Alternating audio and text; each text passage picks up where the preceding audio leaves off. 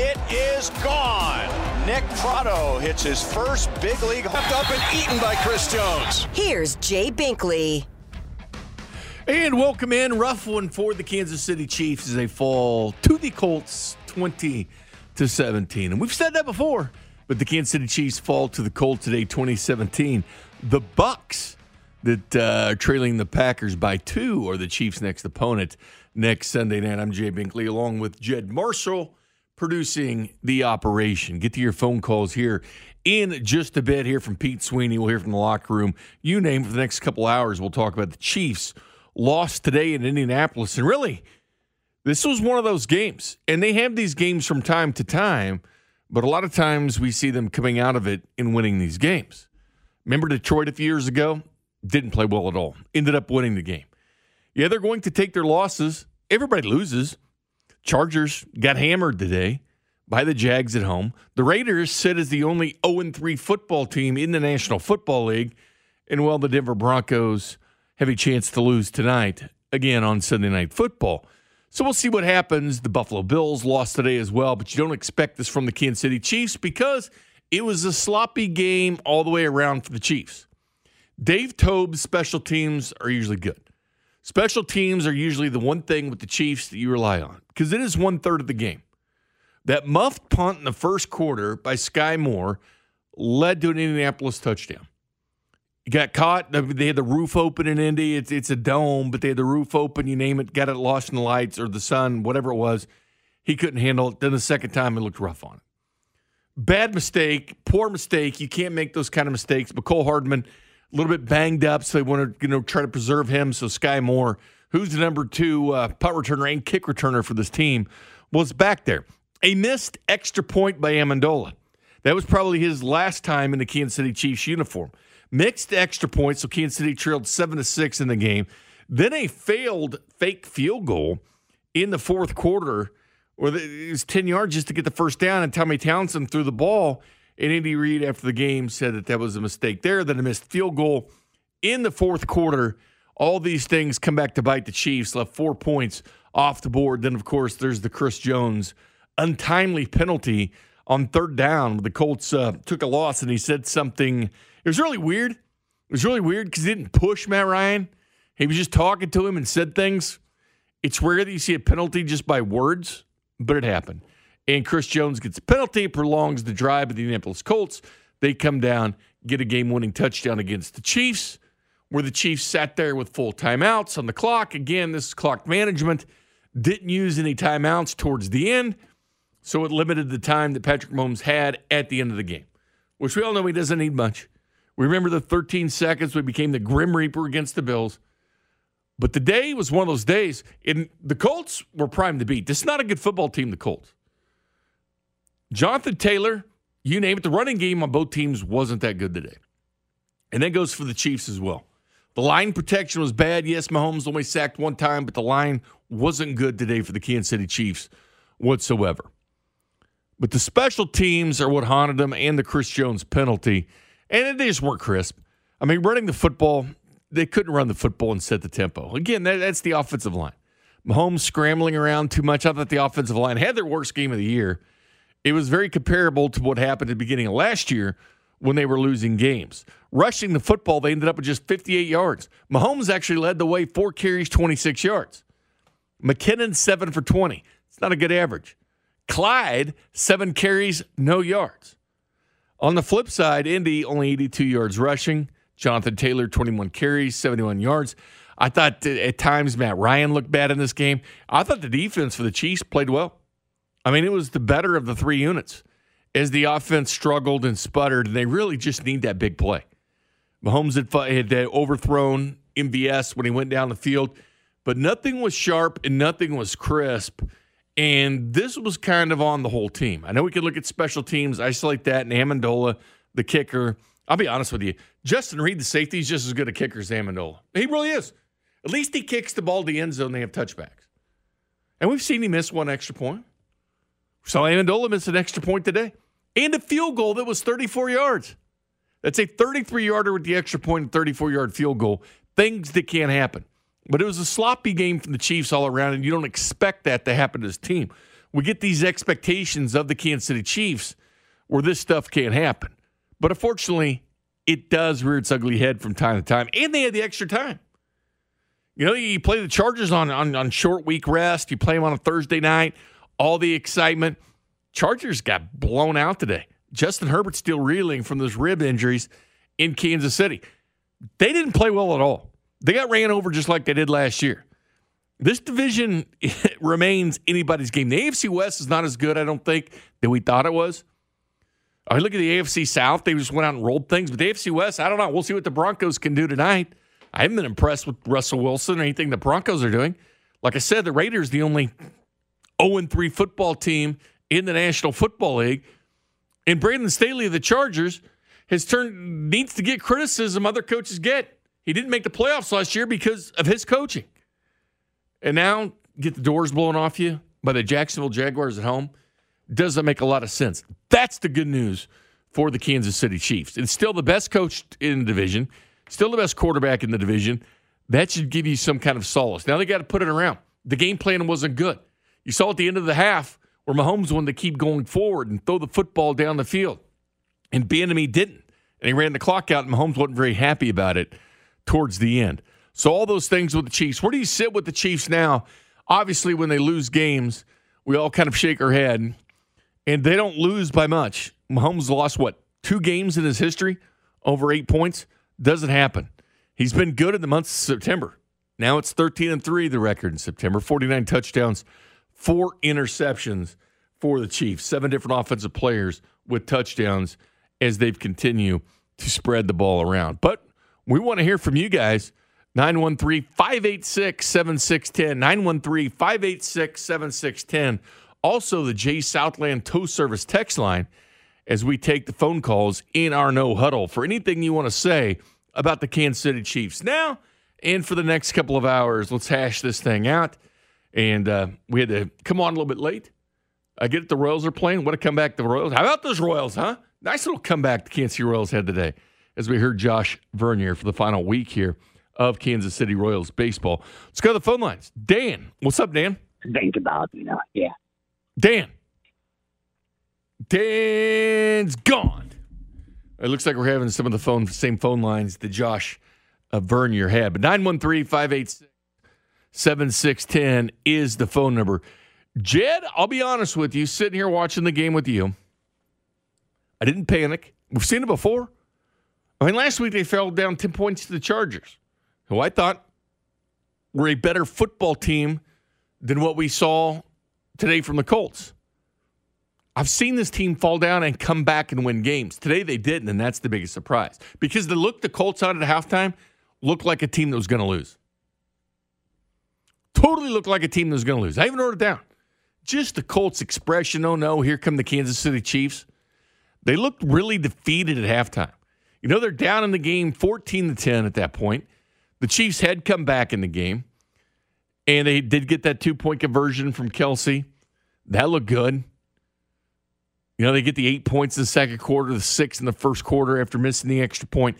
Things looked good for the Kansas City Chiefs holding that 14-10 halftime lead. And at that point, you thought the ball was going to start to roll. At that point, you thought the Chiefs were going to kick it into gear and beat the Indianapolis Colts, who were shut out in Jacksonville. Doesn't look as bad now because the Jags might be better than we think they are. But it is a team that tied the Texans and got blown out by the Jags. Let's go back and try Dan. Dan, what's up, my man? Hey, how you doing? Yeah, I'm listening to country music. Oh, sorry about that. Go ahead. Oh, hey, Bink, how you doing? Hey, we're doing great, man. I'm sorry about the hold music. I just got back from the Power and Light District today, and I have agreed to you. The special teams are real sloppy. Yeah, I couldn't believe Sky Moore. Everybody couldn't believe how he fumbled the ball, and the defense played pretty good. And do you think, Bink, they should call that on Chris Jones? It didn't look like he really taunted Matt Ryan. What did you think about that? And let's take care of the Buccaneers. You know what? He shouldn't have done anything, Dan. I mean, he shouldn't have. I mean, it's tough not to talk in football. Everybody talks in football. Everybody runs their mouth. Everybody talks smack. I get it. But he didn't do anything like push him or anything like that. Like, he didn't do anything. And hell, I've seen Tom Brady do this stuff. Yell at opposing players. And it's been frequent that he does it. But I've never seen someone flag like that. What an important part of the football game for him to do it. Chris Jones did speak on that particular issue after the game. Oh, it sucks, man, because I blame myself for that. It was third down. We got off the field. Defense fought hard. And I kind of put us in a situation to get back on the field, and then we got scored on. And that sums up the game. So I take that one. It was my fault. It was definitely my fault. As a veteran player on this team, I got to be better, with those type of things, especially those situations. But it won't happen again for me. I'll take full blame. Apologize to my team, for putting us in that type of situation. It was third down. We was off the field. Would have gave our offense the ball back. 3rd and 6 was the situation. Matt Ryan sacked at the Indy 31 for an 8-yard loss, sacked by Nick Bolton, who had his first two career NFL sacks in this game. Chris Jones gets the unsportsmanlike conduct, 15 yards, and it was enforced at the Indy 31. So they get the first down. They keep the drive going.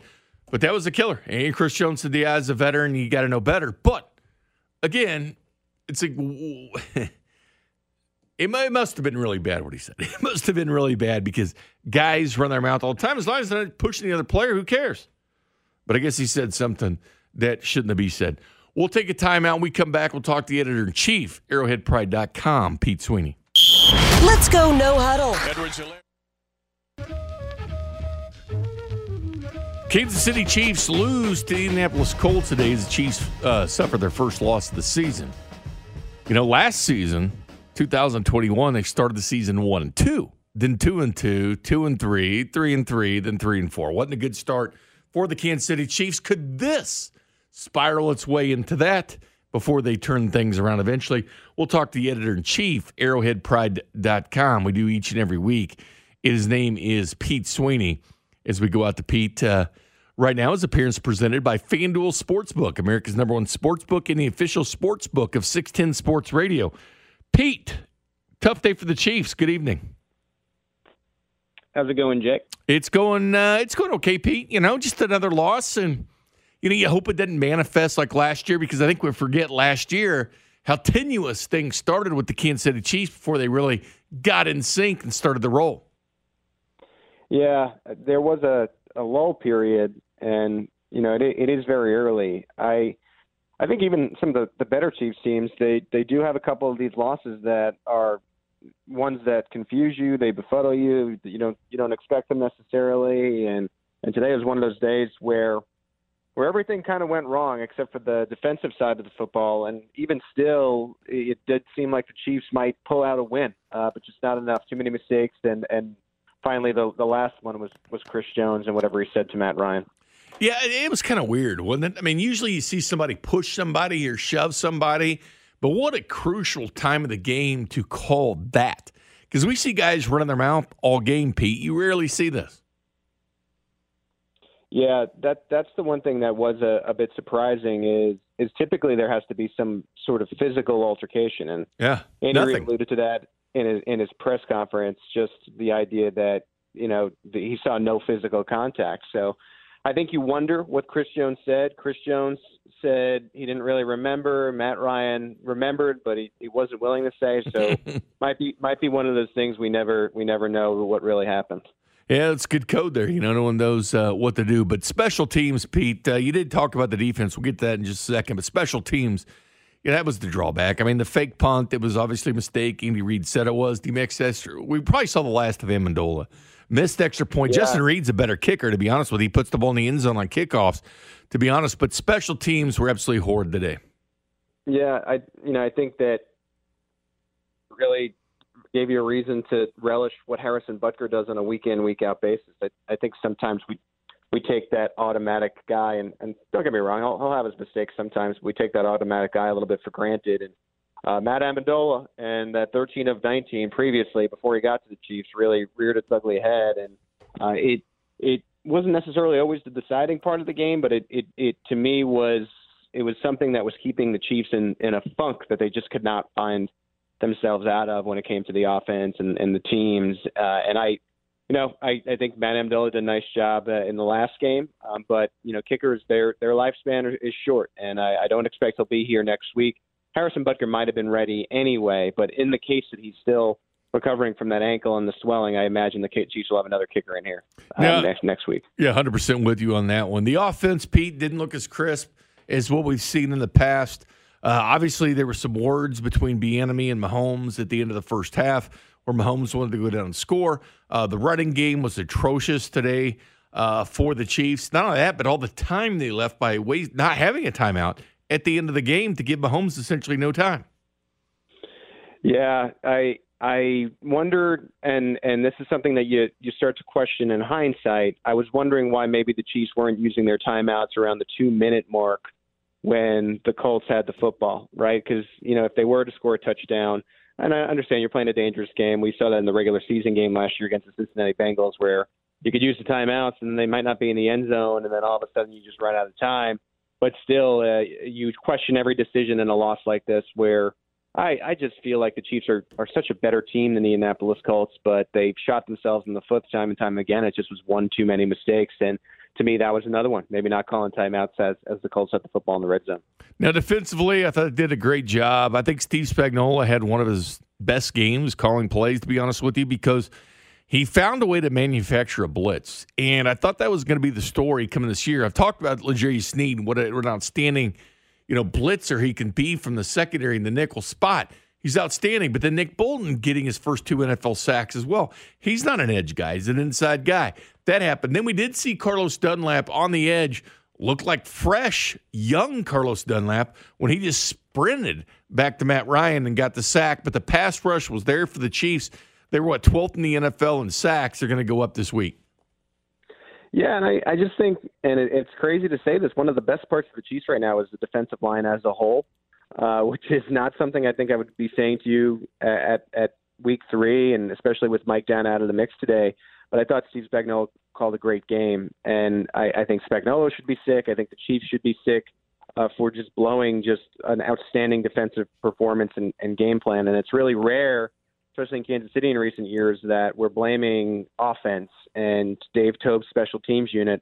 But, you know, we see weird games in the NFL all the time, and this is one of those weird Sundays where the parts that are supposed to be stuff you rely on were unreliable, and the part of the team that you had questions about played outstanding, and it was a wasted effort. You know, you think about they allowed 2 touchdowns, the touchdown to end the game when Chris Jones shot himself in the foot, and the other touchdown was at the beginning of the game when they started at the 4-yard line. So even the touchdowns, you feel like it's hard to even blame the defensive unit for that. So just a really disappointing day, I think, for Chiefs fans and really the Chiefs, just because you blew what was an outstanding defensive performance. Did you sense it and feel it at halftime? Because I did. I just mentioned it. Looking at the Colts' expression, their faces when the Chiefs, you know, had taken that lead, they had taken it right back, and just the ease in which they did it.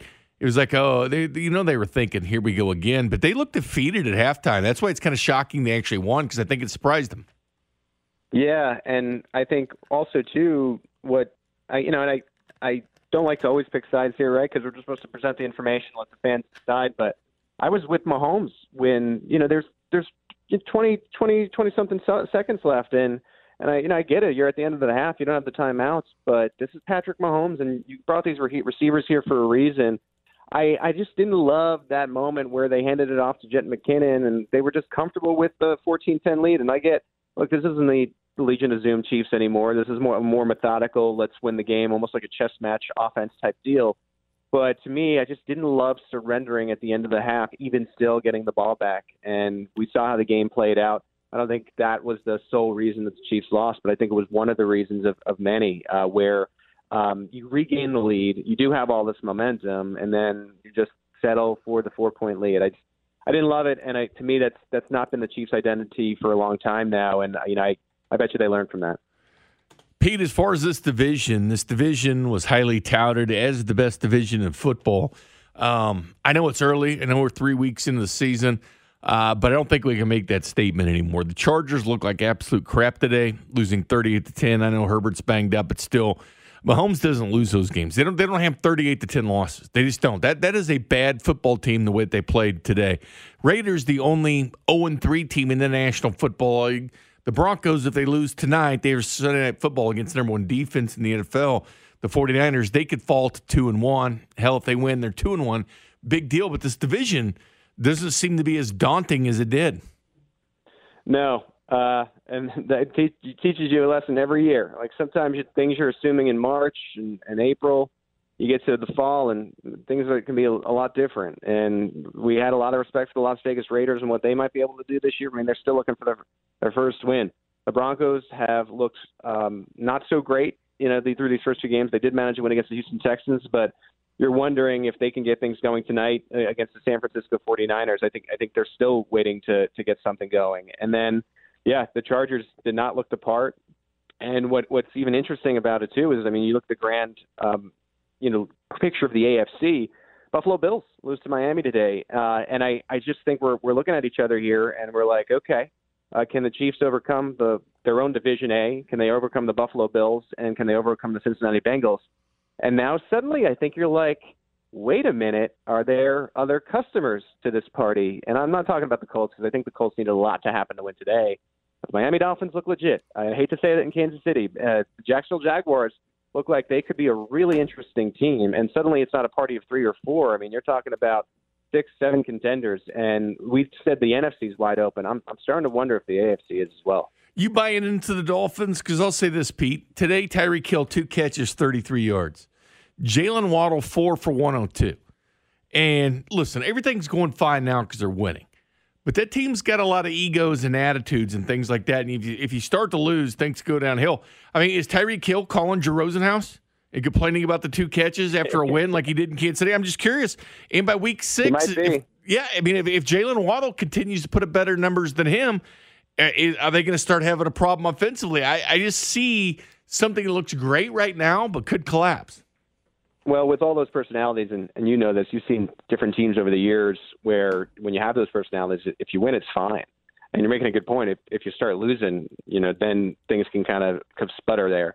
And you're asking good questions. But I'm just looking at the team right now, and I understand the Buffalo Bills were badly injured, in the backfield. They were missing a lot of defensive starters.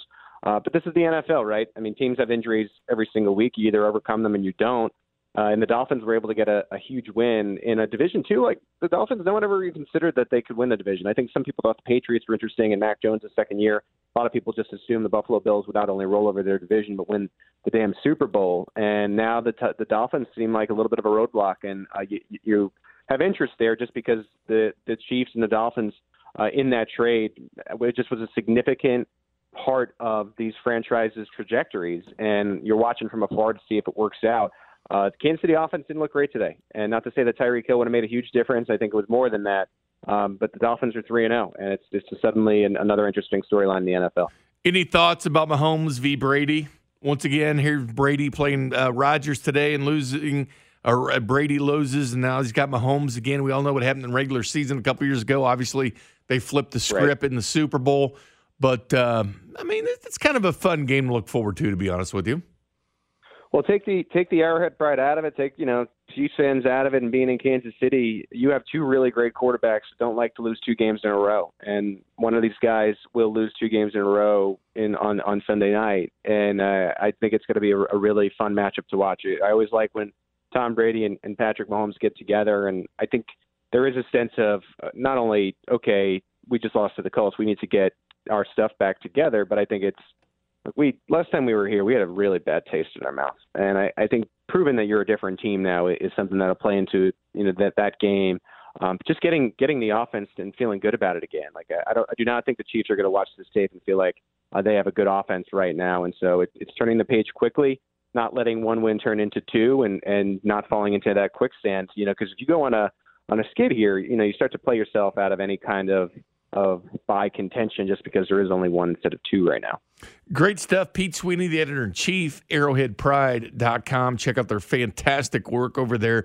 Pete's appearance brought to you by FanDuel Sportsbook, America's #1 sportsbook and the official sportsbook of 610 Sports Radio. Thanks a lot, Pete. Looking forward to talking to you next week, my friend.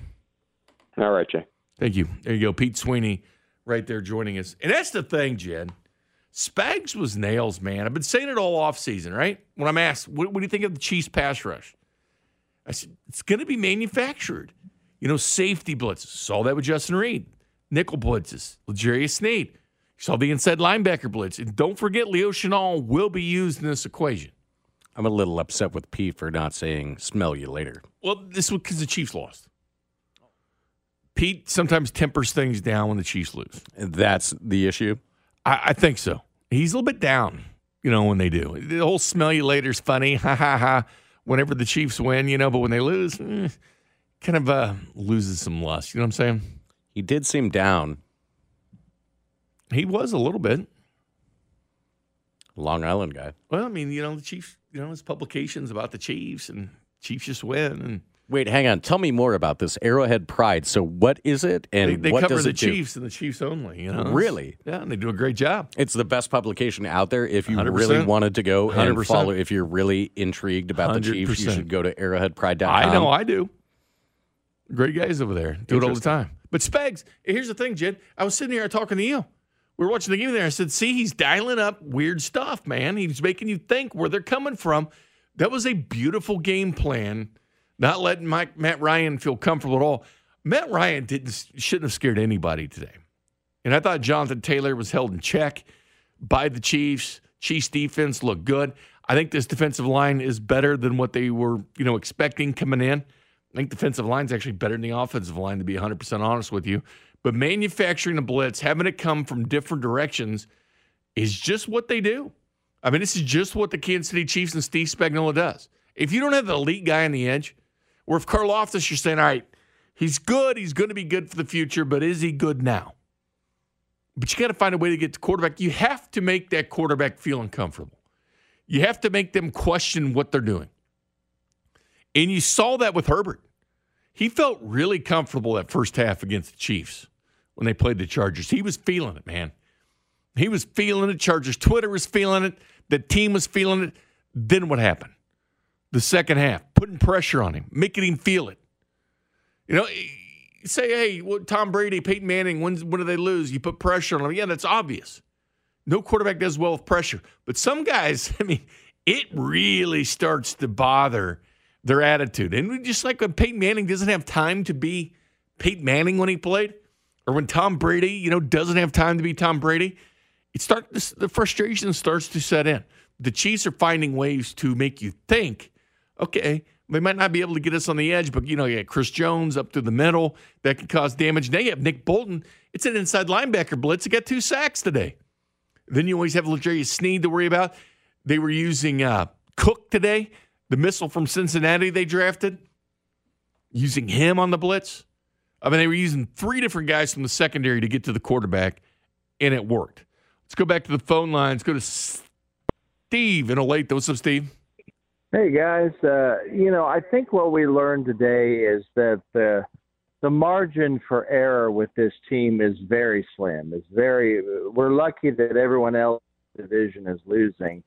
It's just that you cannot have minute mistakes become major mistakes. Sky Moore and Juju running the wrong pattern on the last play. And Mahomes was right to take on Eric Bieniemy.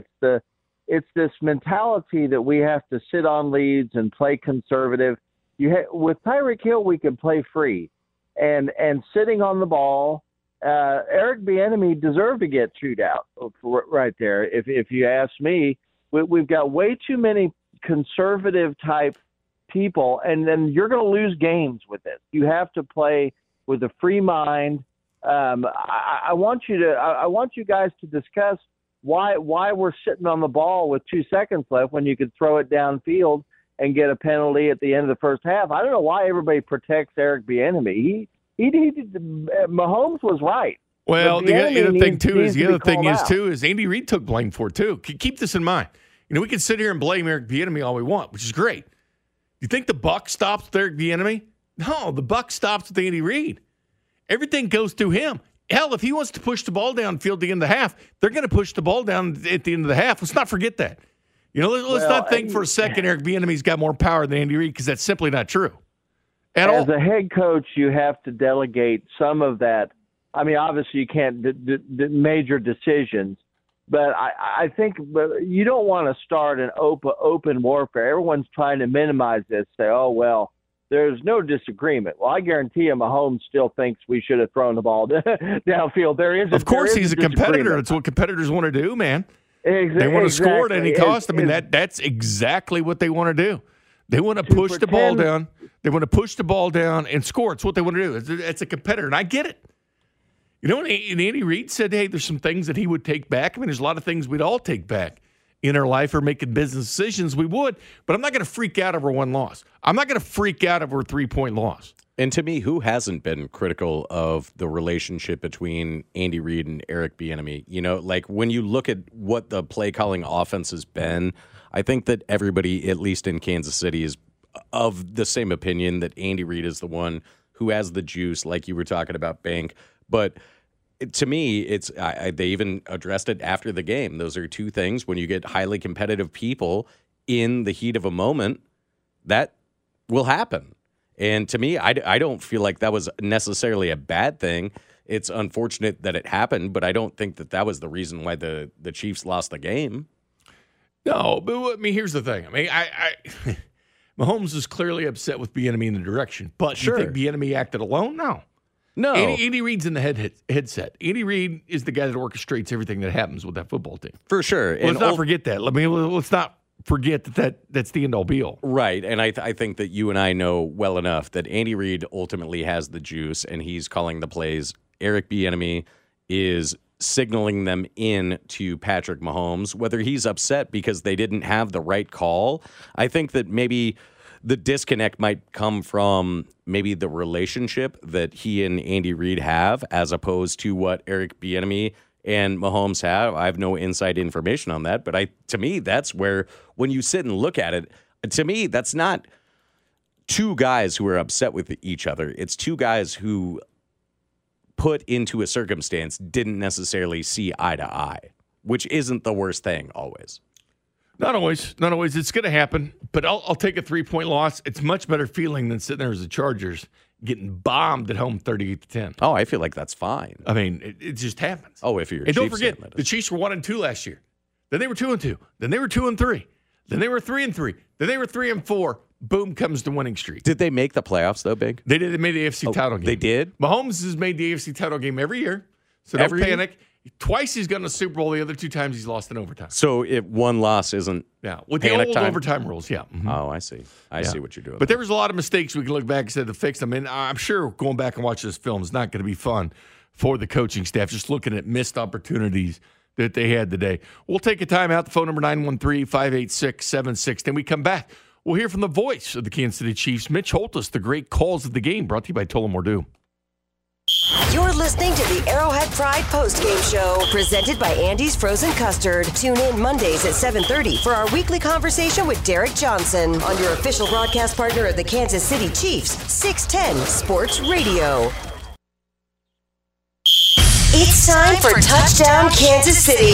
Hartman waits for a block, and he gets the 15, 10, explodes, dives, the Jet has landed the plane! A highlight-filled summary of the game with the voice of Chiefs Kingdom, Mitch Holtis. Touchdown Kansas City! That's right, Touchdown Kansas City with Mitch Holtis, brought to you by Tullamore Dew. When it's game time, it's Tully time. Well, the Colts, you guys know the outcome, so it's always tough to do this, but we'll hear it. Matt Ryan to Woods for the first touchdown of the game. Ryan will be in the shotgun this time. They've also got a tight wing set to the right on third down and goal to go inside the one. Ryan wants to throw it. Looking left, fires for the end zone, caught, and it's Jelani Woods. His first NFL catch for the rookie out of Virginia is a touchdown for the Colts, and the fumble punt leads to Colts points. Jelani Woods gets the first touchdown, the rookie. Tight end for the Colts gets the first touchdown from Matt Ryan. But 1:23 off the clock, that was a fast one. Remember, Sky Moore muffs the punt. The Colts get the ball. Chiefs did a great job of forcing the Colts to punt. And they muffed the punt, put them down there in great territory. They score 3 plays and only 4 yards. 1:23 off the clock as Jelani Woods gets the touchdown at the back of the end zone. The Kansas City Chiefs, though, would get on the board once again as the last score of the first quarter. Chiefs are in the red zone. First down and goal to go at the 3, trailing 7-0. Inside of a minute to go, first quarter. Mahomes will throw, first down, and fires near side, caught, touchdown! Kansas City, Travis Kelce with the touchdown on an out deep in the end zone, and the Chiefs have a chance to tie it with a point after. And we've heard that multiple times. Mahomes to Travis Kelce. Extra point, not so good. That was a missed extra point by Matt Amendola. They made the score 7-6. That was a four-play, 35-yard drive, taking 2 minutes, 3 seconds off the clock. By the Chiefs, scored 7-6, heading to the second quarter. And then Chase McLaughlin kicked the 43-yard field goal for the Colts. They went up 10-6 before Clyde the Glide got into the end zone, which, believe it or not, this is shorter than a yard, Jed. He was credited for 7 carries and no yards, but he did get in the end zone. Edwards-Hilaire is the running back. Chiefs load up, double tights to the right side. Motion to the right side is Hardman. First down and goal to go. They give it off right side. Edwards-Hilaire waits, hesitates, gets into the end zone, left shoulder first. Touchdown, Kansas City. The Chiefs have their first lead of the game at 1:46 to go in the second quarter. Clyde the Glide, 1-yard run, puts the Kansas City Chiefs. Then Travis Kelce, a 2-point conversion, made the score 14-10. I heard that his nickname actually was Louisiana Hot Sauce. Thanks, Jed. I've heard it too. Louisiana Hot Sauce gets into the end zone. 5 catches, 39 yards is doing better in the passing game for the Chiefs than the actual running game. 5 plays, 21 yards, minute 37. Because, again, getting the Matt Ryan fumble, a turnover, helped the Kansas City Chiefs. Sack going into halftime is 14-10 Chiefs. And the Colts, the expression on their faces was team was defeated. But they still believed because the Chiefs kept them in this game. Matt Amendola in the third quarter did hit a 26-yard field goal. He missed an extra point, and he missed a 34-yarder, which he left 4 points off the table. Chiefs lose by 3 points. But anyway, that made the score 17-10. Then Chase McLaughlin of the Colts kicks a 51-yard field goal. 10 plays. It was a nice 10-play drive, 42 yards, 5:03 off the clock, making the score 17-13. And then we've got the final score for the Colts. 16 plays, 76 yards, 8:14 off the clock. It was ridiculous how much time they took off the clock. Matter of fact, people were talking about a couple years ago, the year the Chiefs won the Super Bowl. They lost the Colts in the regular season. Why? Because of time of possession, TOP. The Colts had it. If they could find a way to keep time of possession, this is what happens. But Chris Jones on the play. Chris Jones had the situation on 3rd and 6. Chiefs get the ball or going to force a punt by the Colts. And guess what happens, Jed? Guess what happens? A sack? Interception? 17-13 Kansas City. 2nd and 10 Colts at the KC 12-yard line. Ryan to throw. They push the pocket. He fires for the end zone. It is caught. Touchdown Colts. Caught by Jelani Woods. The 3rd-round draft pick out of Virginia on a 12-yard touchdown reception at 24 seconds to go in the game. That was not what you presented at all, Jay. I thought it was a sack or an interception. No. Pressure the Chiefs' defense employed earlier in this game. It was the rookie's second touchdown. Dissipated. In the latter part, Chris Jones gets close to Matt Ryan on that play, but that's a laser thrown by Matt Ryan. 24 seconds left, down by 2, possibly 3 here. Put the onus on the shoulders of Patrick Mahomes and this offense. Big PAT try here by Chase McLaughlin. Keep in mind the Chiefs missed a PAT and a field goal in this game. McLaughlin's kick is good, and the Colts lead 20-17 at 24 seconds to go. Well, Jed, that's kind of 16-play drive. No expert, but it seems like had they made that field goal and extra point, it might have been a happier outcome. Chris Jones not getting the 15. I think that was he was talking. All right, he never pushed him, never shoved him. There was no physical contact by Chris Jones. But the Tully touchdown of the game, brought to you by Tullamore Dew Irish Whiskey. It's got to be this one. Usually it's more fun when they win, but I'm going to go ahead and give it to Travis Kelce to Mahomes. Chiefs are in the red zone. First down and goal to go at the 3, trailing 7-0. Inside of a minute to go, first quarter. Mahomes will throw, first down, and fires near side, caught, touchdown! Kansas City, Travis Kelce with the touchdown on an out deep in the end zone, and the Chiefs have a chance to tie it with a point after. That was the Tullamore Dew Chiefs play of the game.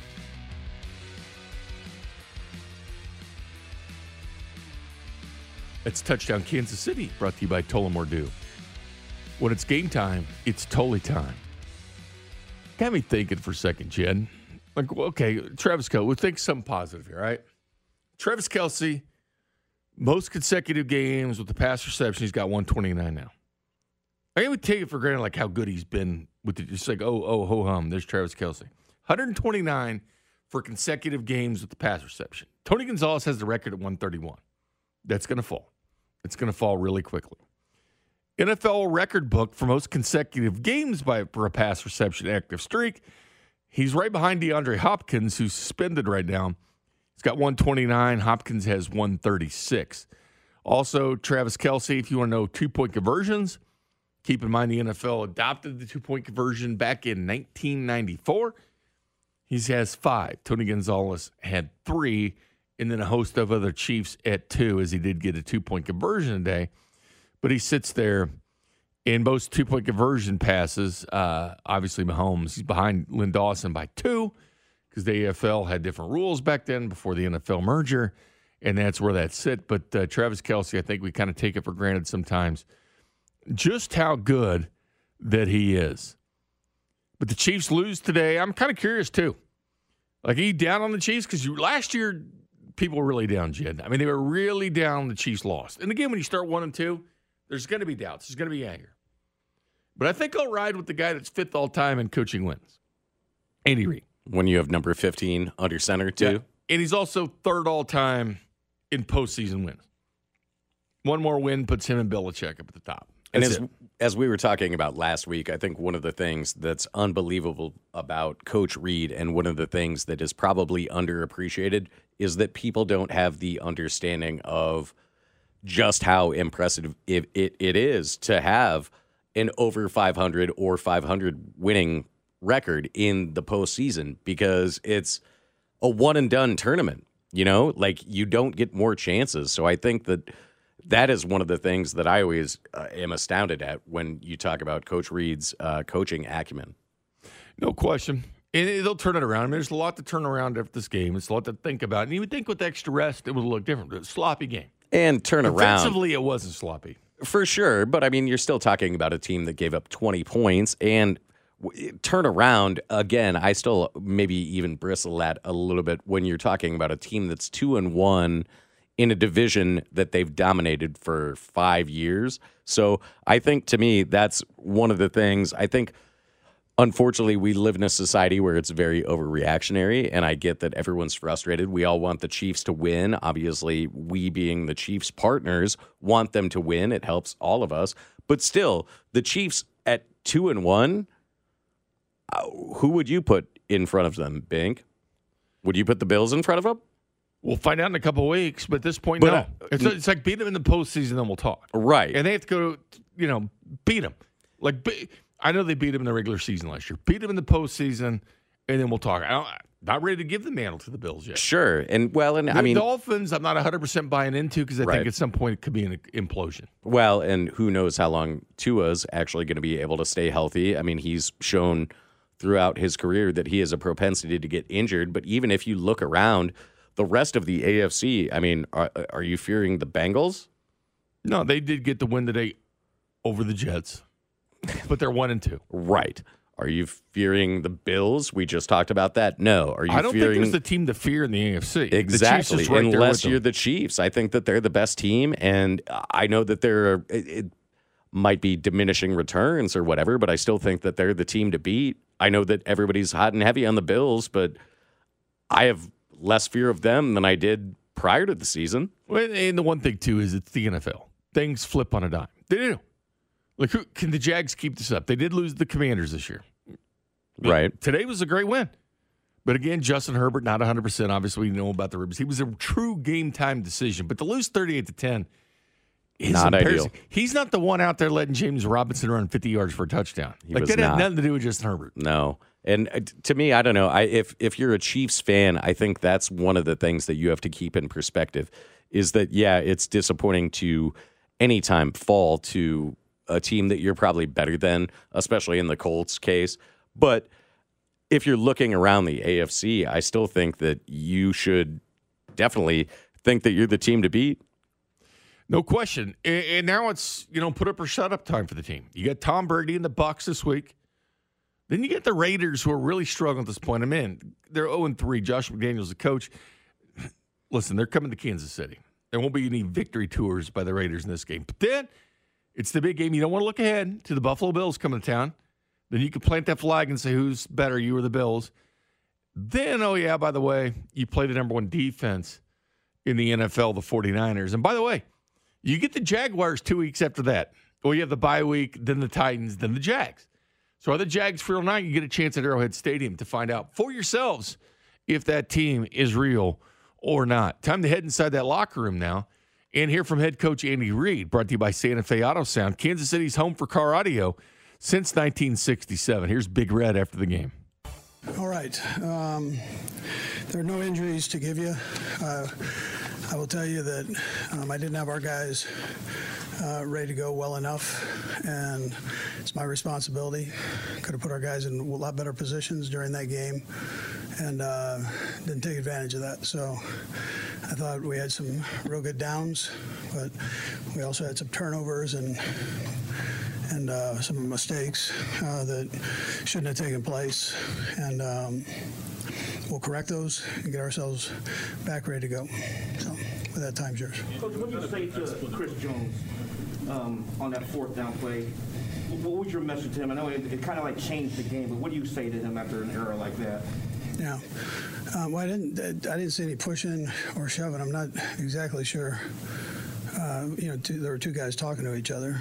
I know that, and it seemed like Chris got called on that. So I guess the best advice would be don't talk. So you didn't get any further explanation on that flag? No, that was what I was told. Yeah, and can you walk us through the decision to look from our vantage point? It's a fake field goal. I guess, A, is that the case? What the decision was for that? Yeah, that's one I probably should have called. From the start of the game, it seemed like special teams had a few mistakes. How much does that carry over to the rest of the game? Yeah, well, listen, you know, in the NFL, there's the parity is crazy. So any mistakes get magnified. I mean, that's just how it goes. And so we got to clean that up. You know, we got to clean it up, and we'll get that taken care of. How would you just characterize the offense right now? Yeah, you know what? I've got to make sure I'm putting the guys in a better position and get us in a rhythm. I've got to do a better job, get us in a rhythm, and that's not taking place. So, I got to go back and look at that. And yet, as you guys were getting ready to go into the locker room for halftime, it appeared that Patrick and EB didn't agree on decision. I don't know if it was whether to go for a Hail Mary. Yeah. You had to sort of separate the two. Can you just... No, there wasn't. I'm sure that's how it looked, but there really wasn't. When I say he wanted to go for it, obviously. Hail Mary specifically? No, not a Hail Mary. Something else that we have in the plan, but I thought it was best not to do it. So he was just... He's a competitive kid, you know, and he wants to... You know, take advantage of every opportunity. I thought it was best just to let that ride there. But really, if you heard the words that were said, that wasn't, I don't know how it looked to you guys, but there wasn't a confrontation at all. That's not what it was. Coach, on that opening drive that you had the second half, you went for it the first time on fourth down, decided to kick the field goal the second time you were on the fourth down. What was the difference? It was a little bit longer, and we had a shot. I thought we had a shot at making the field goal right there. Yeah. Andy, how much trust did you have in Amendola today?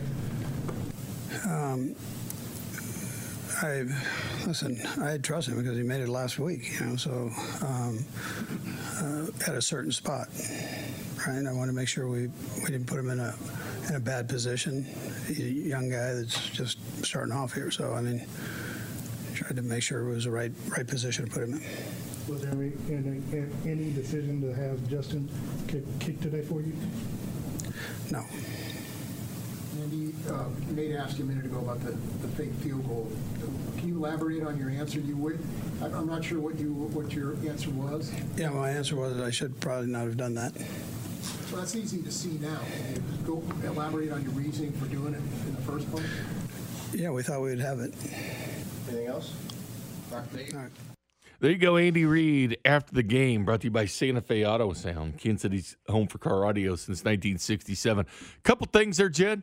One, he said that it was kind of his decision not to push it down the field. Like, he kind of took the onus on that. Now, whether he meant that or not, but I've seen managers, Ned Yost used to do this with the Royals as well. He take the blame for it. I think that's what a good head coach or manager does. I think it's actually the second time this week that we've heard Andy Reid talk about how he has brought the onus onto himself and stuff like that, kind of putting to bed what relationship just what the play calling, tendencies tend to be with the team and Eric Bieniemy's role, at least in my mind. And what he said too was the fact that it was a mistake. Fake punt was a mistake, or fake field goal was a mistake. That was field goal at this time. And Tommy Townsend threw the ball, which he did on a trick play last year. So he said that was a mistake. We don't know what the words were between Bieniemy and that stuff. He seemed to really kind of squash it. Of course, that's one to do. Want to keep it in house. That stuff does happen a lot, for sure. And it does happen a lot between players and coaches. We just happen to see it, but a lot of this happens. Doesn't mean it doesn't happen when the cameras aren't rolling. Right. Well, and in the world we live in, we're given so much more access than we ever were, especially when you and I were growing up. The special teams concerns definitely are real, but when you're playing without Harrison Butker, who actually is a very good weapon, especially in field goal kicking situations and stuff like that, I don't blame the Chiefs, especially going on the road when it didn't seem like had everything rolling offensively. I don't think necessarily the call is the worst idea. The practicality and, execution of it wasn't ideal, but still the call when you're playing down one of the best kickers in the NFL, I don't think that that's the worst read by Andy Reid. No, and he also talked about Chris Jones there and the penalty, the fact that he didn't see any pushing or shoving, right? And I'm sure we'll hear from Chris Jones here in a minute, but it also seems like, at least to him, it was something that he's experienced many times in his... There's a lot of things said on that field, Jed. Oh, yeah. For sure. For sure. And when you're going back and forth and when it's a highly contested game like that, but Chris Jones also is a guy who's very affable and charismatic, especially within the media and stuff like that. I'm sure once you get into the heat of battle that there's going to be a little bit of talk. And Tom Brady does this all the time. How many times have you seen Tom Brady yell? I guarantee there's not nice things he's saying. You don't think?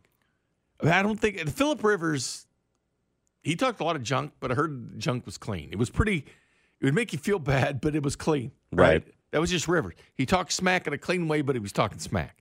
He was talking junk without cussing. Well, and isn't that... But he was still talking and make it junk. And isn't that the beauty of sport, that you want to have people who are competitors and go back and forth and get into it a little bit? To me, that's harmless. Whether the referees were too cavalier with what they decided to do. He body slammed him. No, he did not. Even that's legal. That's Travis Kelce. And then there was a body slam in this game, too.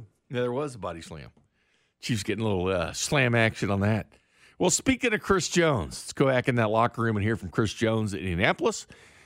Locker Room Sound brought to you by Santa Fe Auto Sound, Kansas City's home for car audio since 1967. It's Chris Jones trying to explain basically what happened in that series, because I'll be honest with you, tough series, tough situation, what happened, and you could look to, as Dick Vermeil said, it's funny because we come back to this all the time. Dick Vermeil says football comes down to one or two plays. And it literally does come down to one or two plays, unless you're the Chargers and the Jags, because that did not come down to one or two plays. But typically it does. Again, the missed kick, the missed extra point, that did matter. Also, Chris Jones prolonging the drive by the Colts did matter. Here's Chris Jones. Whatever the official call, man, I got to do a better job of not talking to opposing teams, right? Chris, what did you say? Honestly, I don't even remember. I didn't think I said anything vulgar or disrespectful, but I just can't say anything within the heat of the moment. The game is changing, so I got to evolve to the game. Did he express some level of frustration at you for sort of maybe after the snap? I was frustrated that I got called. I don't think I said anything horrendous, but the official called it, and I can't take it back. So I got to do a better job of playing the game and not saying anything, obviously. Was Matt Ryan talking also? I thought we was having a conversation with one another, but, never know what the official seen. Could have heard something that was loud. So, I just got to do a better job, man.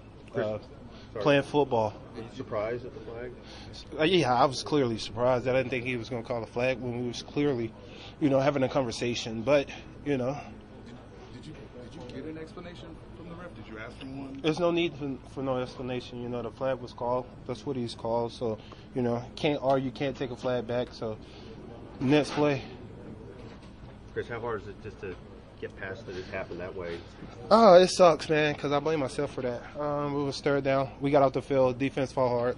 And I kind of put us in a situation to get back on the field, and then we got scored on. And that sums up the game. So I take that one. It was my fault. It was definitely my fault. As a veteran player on this team, I got to be better, you know, with those type of things, especially those situations. But it won't happen again for me. I'll take full blame. Apologize to my team, you know, for putting us in that type of situation. It was third down. We was off the field. Would have gave our offense the ball back. So. Did you actually speak to the team explicitly, or are you just sort of saying that in a general way? Just saying it in general, you know. Yeah. Is this the type of thing you feel like you've said, done before without being flagged? Listen, I've never been flagged for talking or having a conversation. But the game is evolving, man. So we got to learn to adjust as players, and we got to do a better job at it. Okay, thanks, guys. Last one. How do you assess where this team is? Week 1, you guys came out, were dominant. The last 2 weeks, sort of scuffled here and there. So where are the Chiefs right now? We're still growing. We're still growing. A little adversity. Don't get hand up on the loss. It's a lot of good that came out of this, and it's a lot of learning points that we can learn from this. So, thank you, guys. Appreciate it a lot. There you go. Chris Jones, brought to you by Santa Fe Auto Sound, King City's home for car audio since 1967. And if that's true, Jed, hey, I was just talking. You know, he's talking about the game evolving. Like, you can't do things in this game that you used to be able to do. It's a, you know, it's a tough break at times, right? And I think that it shows maturity from Chris Jones, recognizing responsibility. Absolutely. And I think that's one of the things that the Chiefs certainly would take pride in, knowing that their players are actually being responsible and stuff like that. Maybe the actions didn't play out on the field today, but at least Chris Jones, especially given his contract and things of that nature, I definitely think that the Chiefs have to be very happy with that response. Not only that, I'll give credit here to Matt Ryan, Jed. He's not kissing and telling. He's doing code, right? I'm not going to tell you what he said. Oh, I see what you're doing. Well, you see what I'm saying? I mean, he could have said, well, yeah, Chris Jones said this, this, and this. But Matt Ryan's probably that type. But it happened in the game, and he's like, okay, I'm not going to tell you what he said. I mean, I do respect that to some extent that, you know, he's not throwing it out there. Hey, he said this, this, and this to me. It hurt my feelings. Like, I'm giving credit because he's not saying. Like, if Chris really hurt his feelings, he would say something. But Matt Ryan knows this is stuff that goes on all the time in football. He could probably sit there and tell you a laundry list of things said to him during that game. Do you think so? He did not break guy code there, did he? He could have, but he didn't. No, he did not. And, I mean, you and I know just as well as anybody, Jay, the conversations that go on in between the trenches. Very friendly. Oh, super friendly. And that's why they obviously put the boom mics right up there. Oh, wait, they do not. You know, actually. John Randall, you remember him? He used to play for the Vikings. Yeah, the Vikings. Stud. He would paint, like, you know, underneath his eye. The eye black. He was very intimidating. But he used to know the opposing team's media guide. He knew what your mom's name is, your sister's name, your brother. Like, he would know everything about you. And his smack was some of the best. Clearly, when he knows something about you personally, he would, you know, he knew he's playing against, and he would learn about you. Yeah, there's some very, I talked to some of these former players, and they come up here like Sean Barber and stuff like that and find out. Yeah, but I give credit for Matt Ryan. You know what? Hey, we'll leave it between me and Chris Jones. We'll leave it between us. We're the only two that heard it. Boom. Yeah, code, man. If you're in Matt Ryan or Chris Jones' position, don't you think that you're probably planning on meeting up somewhere down the road? Yeah, probably so. You just appreciate a guy doing that, you know. He's not tattletelling or anything else. He's not getting Chris Jones fined because who knows, the NFL's probably waiting to hear what was said so he could get a check for charity once again from Chris Jones in that situation. But he didn't tell, so I'll give Matt Ryan credit on that one, not being a tattletale in that situation. 913-586-7610 is our phone number. It's also the Jay Southland Tow Service text line. We'll hear from you, give our thoughts, and go back inside the Chiefs locker room next. Your home for K-State athletics is right here on 610 Sports Radio. KCSP Kansas City, WDAF HD2 Liberty, always live on the Odyssey app. Let's go no huddle. Edwards-Hilaire gets the handoff, off the first hit, off the second hit, off the third hit, and into the sweet nectar of the end zone. Taking your calls now at 913-586-7610. Chiefs lose today to the Indianapolis Colts 20-17. A lot of mistakes on special teams, things to get fixed. But in my opinion, nothing to panic over this yet. I mean, again, last year they were 1-2, then 2-2, then 2-3, then 3-3, then 3-4. Football happens, so to speak. So what happens in the National Football League? At least you're not losing 38-10, like the Jags beating the Chargers today, or like the Packers lost in Week 1. But you know what? The real time is coming for the Chiefs. It's going to be fun. The stretch run is going to be fun for the Chiefs, especially getting Tom Brady. Mahomes is 2-3 against Tom Brady career-wise, if you count the postseason. He's 2-1 the regular season, but 2-3 when you throw in the costly losses, including that overtime loss in the AFC title game, and then that loss in the Super Bowl. And obviously, those are the most important losses. But the Chiefs get them. Then they get the Raiders at home. Okay, it's a 7:15 game, a Monday night game, but the Raiders haven't won a game yet. And Josh McDaniels kind of looking like he did in Denver when he got fired. Kind of looking like Tom Brady, who kept all these people's jobs, and Bill Belichick. We've seen plenty of, cast-offs and spinoffs that aren't usually as good as the original. Whether it's TV or whether it's football coaches, a lot of the same stuff applies. Then it's the Buffalo Bills for the mega game to determine who that best team in the AFC is. The Miami Dolphins want to have something to say about that, but again, I think at some point they'll have implosion. Then the 49ers come to town. Again, this Chiefs offense going against the number one defense in the National Football League. 49ers and Broncos currently tied on Sunday Night Football right now. Then a bye week, the Titans, and then a nice little stretch here. The Bengals, or the Jags, or the Titans first, then the Jags. Find out how good Jacksonville is. Are they a flash in the pan? Are they legit? Then it's to Los Angeles, where Patrick Mahomes is 13-0 on the road against the division. Then the world champs, the Rams. Then the Bengals. The Chiefs couldn't beat the Bengals last year in the regular season and the postseason. And then the Broncos, Texans, Seattle, Denver, and Vegas. So the schedule does open up for the Chiefs when you get to the month of December. But this next string of games is tough. I mean, it's tough. It's put up or shut up moments for the Kansas City Chiefs. Looking forward to it. Looking forward to Tom versus Mahomes. A lot of credit's going to be given to this game. A lot of acumen for this game. It's the Madden cover guys in Mahomes and Tom Brady. Let's go back inside that locker room. Brought to you by Santa Fe Auto Sound, Kansas City's home for car audio since 1967. Justin Reid, of course, he gets that big sack today as Steve Spagnuolo manufacturing pass rush. The guy's a nice missile. This is why Tyrann Mathieu was here, the honey badger, because of the way he can blitz from the secondary. Anyway, here's Justin Reid. Justin, the last drive with the Colts, what did you see there that you just couldn't get finish the job at the end there with the lead? Yeah, in this league, a lot of times football comes down to situations, and we had a situational football at the end of the game, and we came up short. I think we made too many plays shooting ourselves in the foot. And Colts came out and executed, and credit to them. They did a good job taking time off the clock and then going down and getting points on the board. On that last drive, obviously, you all had the initial stop. Referee threw the flag on Chris. Did Chris tell you all why he may have been called for a personal foul? Yeah, I mean, Chris is a veteran, and I don't really speak much on other players, but he knows what's going on. We'll just have to chalk that one up, look at ourselves, and get better from it. How frustrating was it to, as you said, shoot yourself in the foot time and time again? I mean, throughout the game, all facets of the game had their problems. Just how frustrating was that as the game wore on? Yeah, that's the National Football League. It's a game of inches. You can't do things that beat yourselves, and you got to go out there and win. I'll give a lot of credit to the Colts special teams. I think they did a hell of a job today. But we got some things. We did some good things on the field today. Just came a little bit short, and we're just going to have to go back, watch the tape, and we'll learn to move on from this and not repeat those mistakes. Justin, you mentioned special teams. How much of those mistakes early in the game carried over to the rest of the game? I think that mentally this team has a good fortitude to where, you know, when bad things happen, we're able to move on to the next play. It was just, you know, last week whenever we were able to turn the tide on the game, and, you know, this week it's just, that's just how the NFL goes sometimes. So I don't think that this is anything that's going to be detrimental to us as a program, to the mentality of the locker room.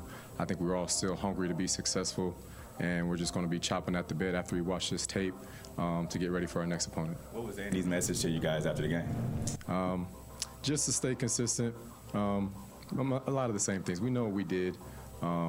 We had opportunities to win this game, and we just came up short. So in order to win this league, you gotta win those inches and be successful. What blitzes that Spags was able to put together for you guys today? I thought a lot of them were very effective. I thought that we were able to confuse their offensive line, but that's Coach Spag's specialty, you know, having guys come from all over. So that's part of the good things that we did. And Justin Reid and the defense did a nice job today. The Colts, 19 first downs. The Chiefs actually had 20, but total yardage, the Colts are held to 259 yards. You're saying, well, how do they win? Good question. Chiefs average 5.2 yards per play. The Colts, 3.8 yards per play. Wasn't good for the Colts. Held them 82 yards rushing. Time of possession was different. 6 minutes more for the Colts. Prolonging drives. Of course, that penalty by Chris Jones was a costly penalty for the Kansas City Chiefs, but the defense did their jobs. 5 sacks. This was the 19th-ranked defense coming in this game. It's only going to go up from here.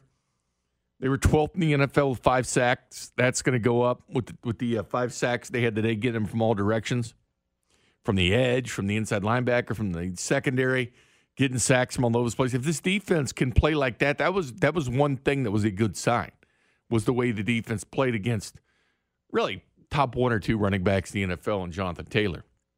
I thought they played well. And just the offense sputtered, or the Colts don't win this game. They don't win it. Amendola makes his kicks. They don't win it. But these are the tough games. 17 points by this offense. You expect more from the way that they usually play, what we're usually used to seeing. But I'll say this. If you can get this defense to play like this the rest of the year, the sky's the limit.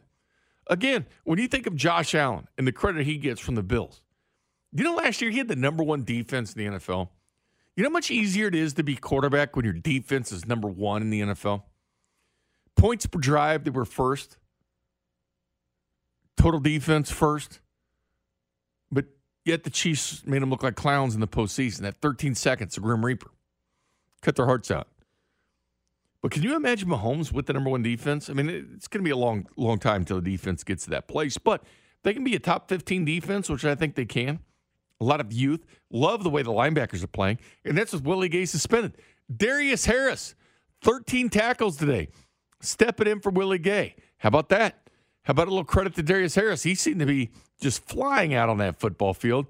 And he looked great tonight. You and I talked about Nick Bolton, how, unbelievable he's looked early in the season. 2 sacks for him. Juan Thornhill looked very good. There are encouraging signs on the defensive side, especially from younger playmaking positions. Ain't no question about it. I thought the defense looked fresh. That's one part that actually was a good sign.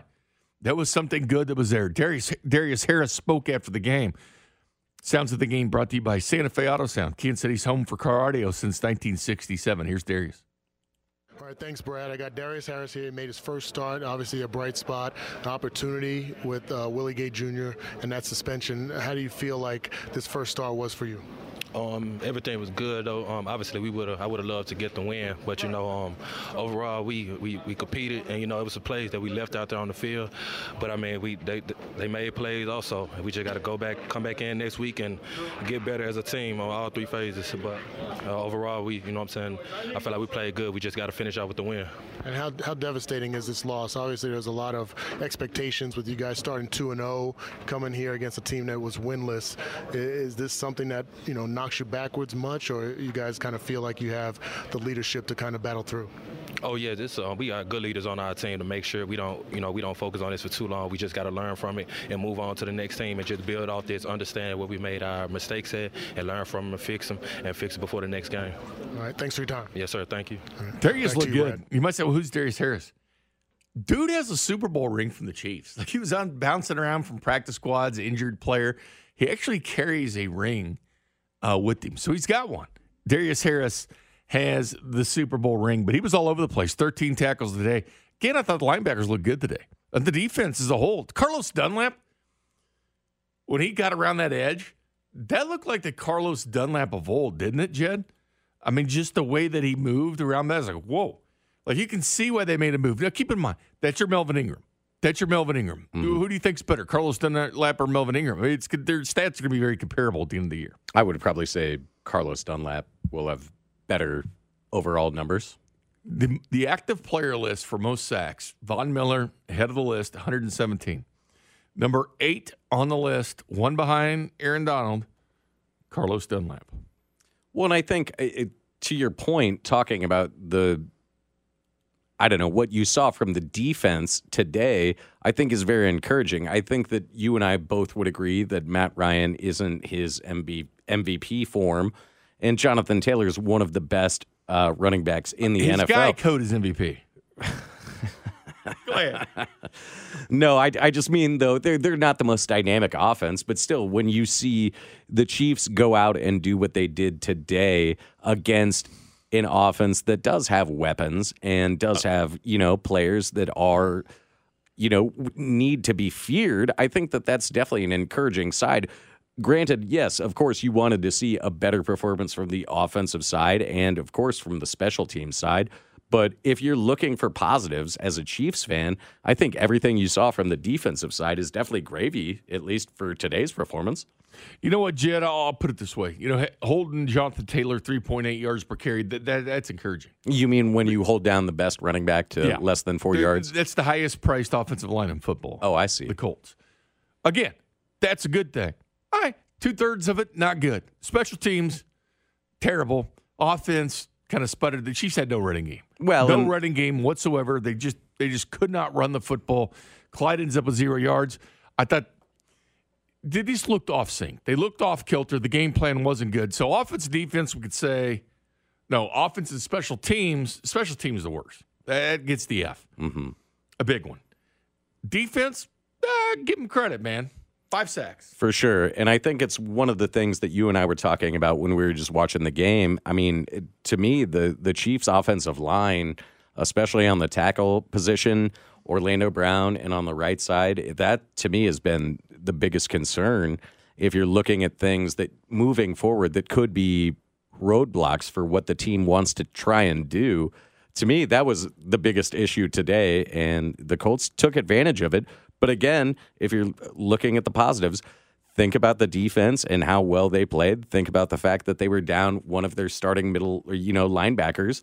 I think that there are very encouraging signs on the defensive side that this could be a top, 12 defense? I hope so. And keep in mind, last year they were 1-2. Rough start. Then 2-2, 2-3, 3-3, 3-4. I mean, it took a while before they got on the run. Then they got on a run.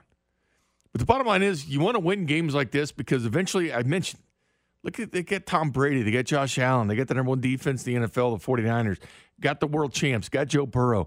I mean, you do have, and Russell Wilson twice. I mean, you do have games, and you don't want to throw games like this away because you're going to need it coming down the stretch. We'll take our last timeout of the night. We come back away from the quarterback, Patrick Mahomes, next. You're listening to the Arrowhead Pride postgame show, presented by Andy's Frozen Custard. Tune in Mondays at 7:30 for our weekly conversation with Derek Johnson on your official broadcast partner of the Kansas City Chiefs, 610 Sports Radio. Welcome back to the Arrowhead Pride postgame show, brought to you by Andy's Frozen Custard. Andy's Cookie Casanova Jackhammer is back just for the new year. Hurry in for hot fudge, warm cookies, and frozen custard. Here's Jay Binkley. Chiefs lose today, 2017. Man, I go for some of that custard, to be quite honest with you, Jed. Got to go cookie dough, though. Got to go cookie dough in the custard. Chiefs lose today. By the way, the Broncos down 7-0 to the traveling 49ers. today. The Chiefs will get their shot at the 49ers later this season and two more shots at the Broncos. Who's going to be a contender and who's going to be a pretender? Text line 913-586-7610. Jay Southland Tow Service text line brings up the fact that next week, the Bills and Ravens. It's actually a great game, a noon game. That's a nice, let's hold on to that game, CBS. Bills at the Ravens. That to me, as C-Dot was talking today, he does some national stuff and everything. He was talking about, you know, the pressure's on to step up. Can the Bills, you know, go on the road and win in Miami? Didn't happen. Can the Ravens, you know, go to New England? Can they win the game? They did. Like, how serious are the Ravens? This is a team that was actually pretty good last year, got written off because they had more injuries than anybody in the NFL for like the last decade. And like people were talking about Harbaugh being coach of the year. Eventually it caught up to him in the Ravens, but how good are they going to be? Like they're the ones not talked about in the playoff picture in the AFC that, you know, would like something to say about the playoff picture in the AFC. Patrick Mahomes, the quarterback of the Kansas City Chiefs, threw a pick today. He had the third longest streak in Chiefs history for complete or attempts without an interception. Spoke today. This audio brought to you by Santa Fe Auto Sound, Kansas City's home for car audio since 1967. Here's the quarterback, Patrick Mahomes. Let's take you back out to Indianapolis and hear from the Chiefs quarterback. Simple case of just a lot of self-inflicted wounds in this game, if you will, and that just led to the loss. Just how frustrating was it to just kind of keep shooting yourself in the foot, as Justin Reid was just saying? Yeah, I mean, we just didn't play good enough, especially on the offensive side of the ball, starting with me. Obviously, we missed some kicks and stuff like that, but at the end of the day, we had multiple opportunities to score. So, I mean, we have to find ways to get the ball in the end zone, and that starts with me. You can't just get yards. We got to be able to get in the end zone when we're down there. The offensive line, I know there's a little struggle there. How did you assess what was going on between the offensive line? I know they have a good defensive front, but how would you assess that matchup that was going on? Yeah, I mean, they have a lot of money in that defensive front. They got a lot of great players. So, I mean, obviously, I got to go back and watch the film. I thought they battled, and it's my job to get the ball out of my hand, and I felt like I was holding a little too long in certain situations, and I got to be better in that instance, and I think I got better as the game went on, but two slow starts in a row, you got to get better in the first half. Patrick, obviously before halftime, there was a little discussion between you and Eric Bieniemy. What took place there? Yeah, I mean, at the end of the day, I wanted to go try to score. I mean, that's just who I am. We were in a tough situation. I believe it was like second or third and 20 or and something like that, and probably the smart decision was to just take it. We had got the ball at a half. Let's just go to halftime. But I'm always going to be wanting to score. And, I mean, I pretty much just said, let me have a chance at it. And then he was just like, let's get back in the locker room, and we'll get something going for the next half. And I guess I don't know if that's an altercation, but, I mean, that was the end of the conversation. Was that specifically just the run call, or did you want to try a Hail Mary at the end there? No, yeah, it was the run because I tried to go deep the first two times, and obviously they were in a deep coverage, and I was just all I said was I'm not going to turn it over. I'll get it out, try to get to the sideline and get us a chance to kick a field goal. But I mean, it's a tough situation. I mean, I'm on the field. I'm playing. I want to always try to go score. That's who I am. But that's their job is to make sure they manage the game the right way. And I mean, we had multiple chances to win. After that, we just got to be better in the second half. You talked about a lot of times just need to be better. What needs to be better offensively? We got to gel all together. I mean, it starts with me. I mean, there were certain throws I was putting on guys' back hips instead of in front of them. There were certain situations where we were just barely off. If it was a D lineman got around my feet and I missed Justin Watson, or if it was a throw at the end of the game where I could have maybe tried to put it in front of Juju and it gets tipped up for a pick. I mean, it's just little things like that. Whenever you're playing a tough game like that, you have to execute at a higher level, and we have to learn from it. I mean, our schedule gets no easier. We have a hard game Sunday Night Football against Tampa next week with a great defense. So we have to get better quickly, and if we don't, we don't want these L's to start piling up. We want to make sure we get back on that winning train. Patrick, it seems like the D ball hasn't been there as much as it was in years past. What are you seeing from defenses? Are they playing you any differently than how they have been? Yeah, I mean, they're playing deep. I mean, that's their goal is to make us drive the field, make us execute. I had the one in the first drive. I missed Marquez. I got to hit that, especially in games like this. If I hit that throw, it's probably a whole different ball game. But other than that, I mean, they played back the entire game. They let us drive the field, and they stopped us in the red zone. I'm sure that was their game plan going in. They executed it well. Special teams had a few ups. Are these expected growing pains with the new group, or is this stretch beyond that, you think? I mean, I don't expect any growing pains. I mean, you obviously have new players, and you don't know how everybody's going to respond in tough situations. So you know, we can learn from it. But for me, I'm always going out there with the expectation that we're going to win. Patrick, special teams earlier had a few mistakes. You being on the offensive side of the ball, how much does that carry over to the rest of the game?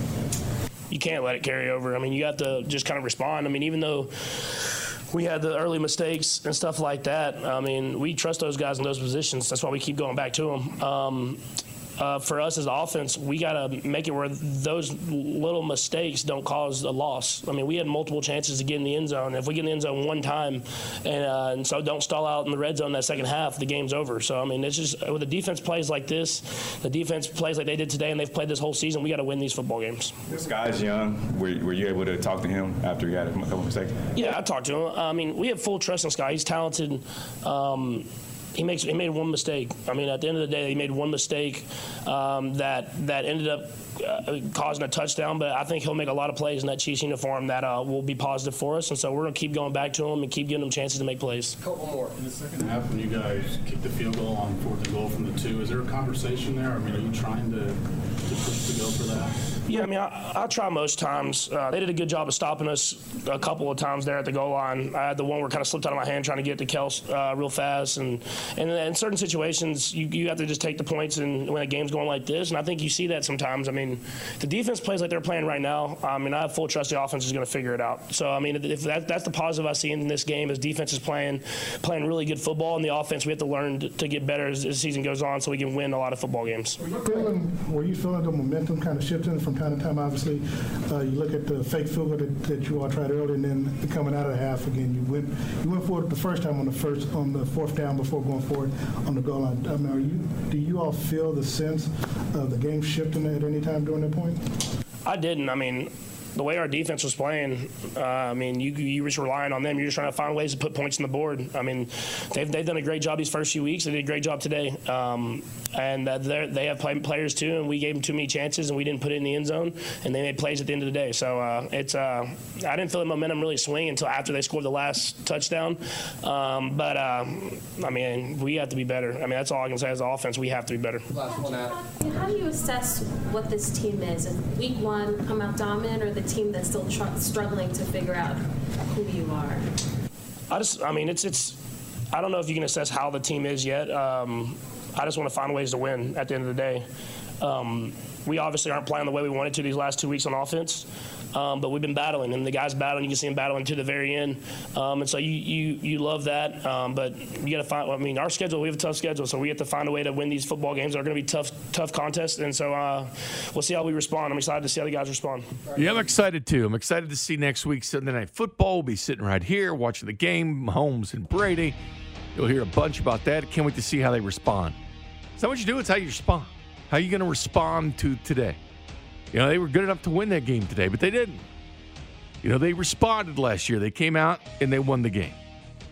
We'll see what happens. See if they can clean up the special teams, because it was bad all the way around for the special teams today. Offense didn't look on sync.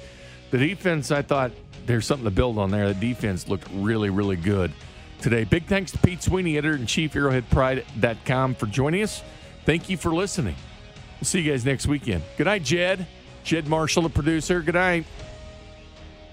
Good night, Jay.